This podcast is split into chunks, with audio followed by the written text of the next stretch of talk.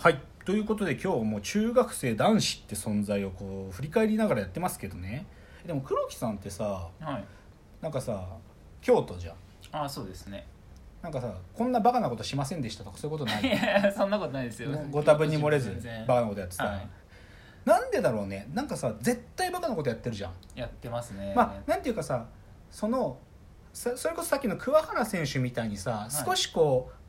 なんていうか心の成長が早いやつで精神年齢が高いやつもいるじゃん、あー。でさそいつらはさ多分なんかバカだなとか思いながらその僕らの振る舞いを見ててくれたかもしれないけどさ、でもそいつらもなんかそのバカな部分をさ俺はなかったぜって絶対言わないと思うんだよね、はいはいはなんでなんだろうね。なんで男ってさ絶対そのダサいバカな時間が存在してしまうんだろうね。すげえ不思議に思うよ。いはいうんまあそういう中でじゃあ今日最後の作品紹介しますね。今日最後の作品は映画です。映画「十四の夜」というですね、まあ、14数字の14と書いて「十四の夜」という作品ですね。でこれがですね2016年公開の、まあ、日本日本映画なんだけどはい。見たことある？いや知らないあない？まあこれねアマゾンプレミアムで見れるかな？ネットフリックスでもあったかな？多分もうギリギリや終わるか終わらないかぐらいままだ見れると思う。でちょっとその作品の詳細をいくと「あの100円の恋」っていう安藤サクラさんがあのやってた映画があるんだけど、はい。それで脚本賞をとアカデミー賞日本アカデミー賞の脚本賞を取った足立さんって方が初めて監督した作品ですと。だからまあ100円の恋作った人だからまあなんていうかもう間違いはないんだと思うんだけどでそれでまあシンプルに言っちゃうと中学生の話ですと。でなんていうのかなこれウィキペディアとかに書いてある説明うまく言い当ててないんだけどさ なんか要はダサい中学生がなんダサいっていうのはなんていうのかな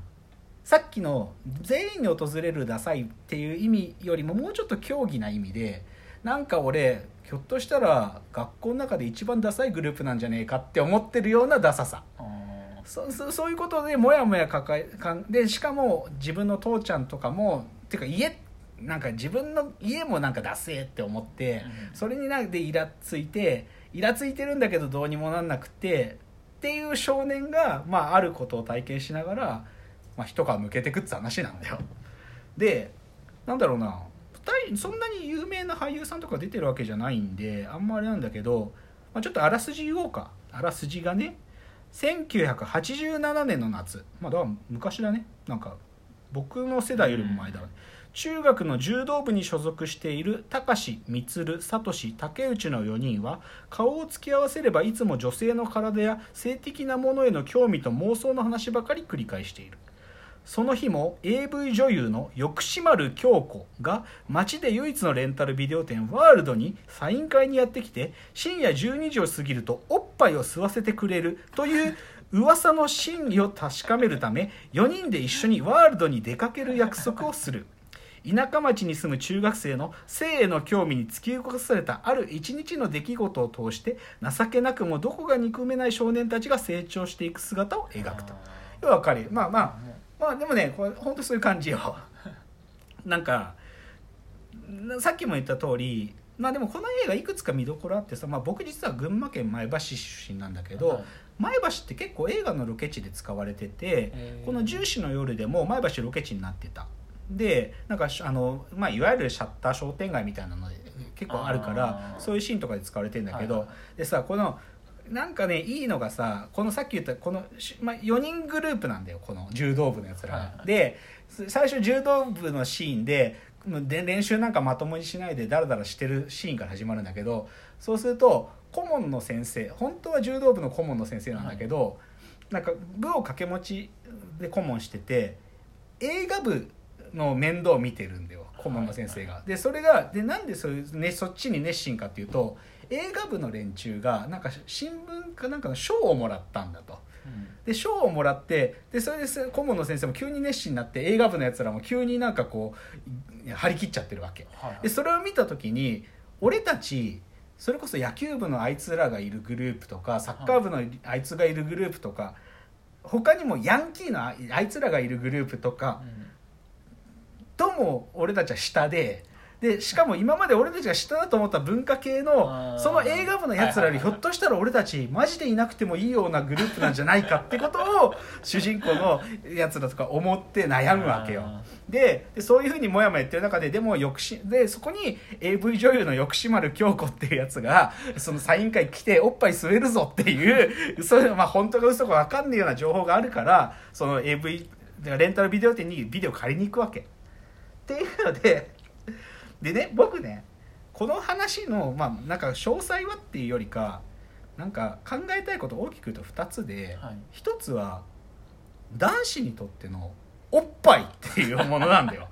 なんかさおっぱいって何なんだろうって思うんだよね。なんかさあいやこのこいやこれ別にコメディでもないから真剣に少年たちがうん。おっぱい吸わせてくれるかもっていうこの怪情報に踊らされるんだけど でもさこれこの自分たちがひょっとしたら俺たち底辺なのかもって思ってる、はい。こいつらじゃどころじゃなくて最後はねそのヤンキーグループのやつらですらこのはい。抑止丸のおっぱいお前吸ったのかってことに こいつらもなんかそのことが一番大事なことだったんだってことに明かされるんだけどでもさおっぱいって何なんだろうね。いやなんでさあんなにお中学の時ってあんなおっぱい触ってみたかったんだろうね いやいやわかりますね。何なんだろう。別にねそこで性行為するわけじゃないですそうそうそうそうそう。そう。そう。でもそう。でもさなんかおっぱいに触ってみたいって。でもいやでもさもうこれいなんか正直に告白するとさ、まあ、当然おっぱいに触ってみたかったしでもそこにリアリティがあったのかなあの時におっぱい触りたいっていうのに。でもでもひょきゅわかんない。もう僕思春期来てなかったからさわかんない。でも高校生の時にさなんかさ初めて女の子と手つないだ時さ、はい。射精したんじゃなかった？それだけで。いや僕そんぐらいなことはないですよ。だもうね手つないだだけで射精するかと思ったよ。でもさ何なんだろう？あの感動をもう一回取り戻したいよ。あなんかおっぱい触りたいっていうあの感じ。ででもこの「重視の夜は」そのね薬師丸あ抑止丸京子だけじゃなくて隣の家に住んでるねあはい。あの同級生の女の子がいるんだけどその子はね不良なのよはいだけどその子は発育が良くて胸でかいの。はい。で だから抑止丸京子のおっぱいっていう一つのシンボルともう一つ隣の家に住んでるヤンキーの女の子のおっぱいっていうのもあってでそのおっぱいに触れるか触れないかってことがこの少年たちがお成長していくための一つのトリガーなんだよね。へでそうだからおっぱい もうおっぱいに触るっつうのはどういうことなんかな。であまあひょっとしたらさなんか中学生の浮かばれない魂っていうのはさおっぱい触るだけで浮かばれるんだったらさ 僕さ誰かおっぱい触らせてもらえたらさ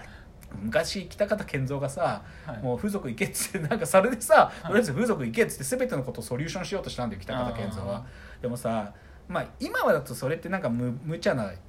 話だけどさ、はいでも中学生たちにおっぱいさえ触らせてあげたら何か 何か彼らの浮かばれない魂は 成仏できるんじゃないかとぐらい僕はおっぱいってものの不思議をね改めてこの「重視の夜」を見て思ったよ。うーん。っていうのが一つ。ちょっとおっぱいっていう話。だから重視の夜はね、まあ、やっぱりおっぱいってものの尊さをつくづく感じますよ。あおっぱいってやっぱそういう存在だったな。中学の時に俺はなぜあんなにもおっぱいに憧れてたんだと つくづく思うね。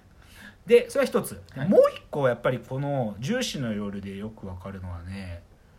なんでさ中学の時の俺はさ自分家があんなにダセーって思ってたんだろうって思う？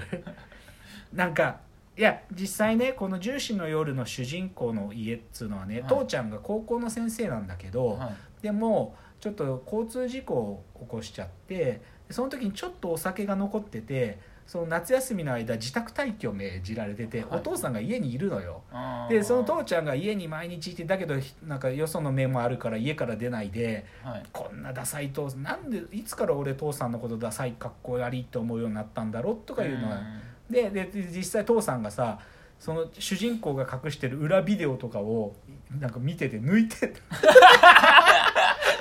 そうで脱製でそれが。でさでもさで、まあ、他にもさ母ちゃんがうるさかったりさなんか姉ちゃんが恋人連れてきてその家でやる会とかがさ、嫌で嫌で仕方ないんだよね。だからなんかこうか家がかっこ悪いなと思うとかさ、あとはやっぱり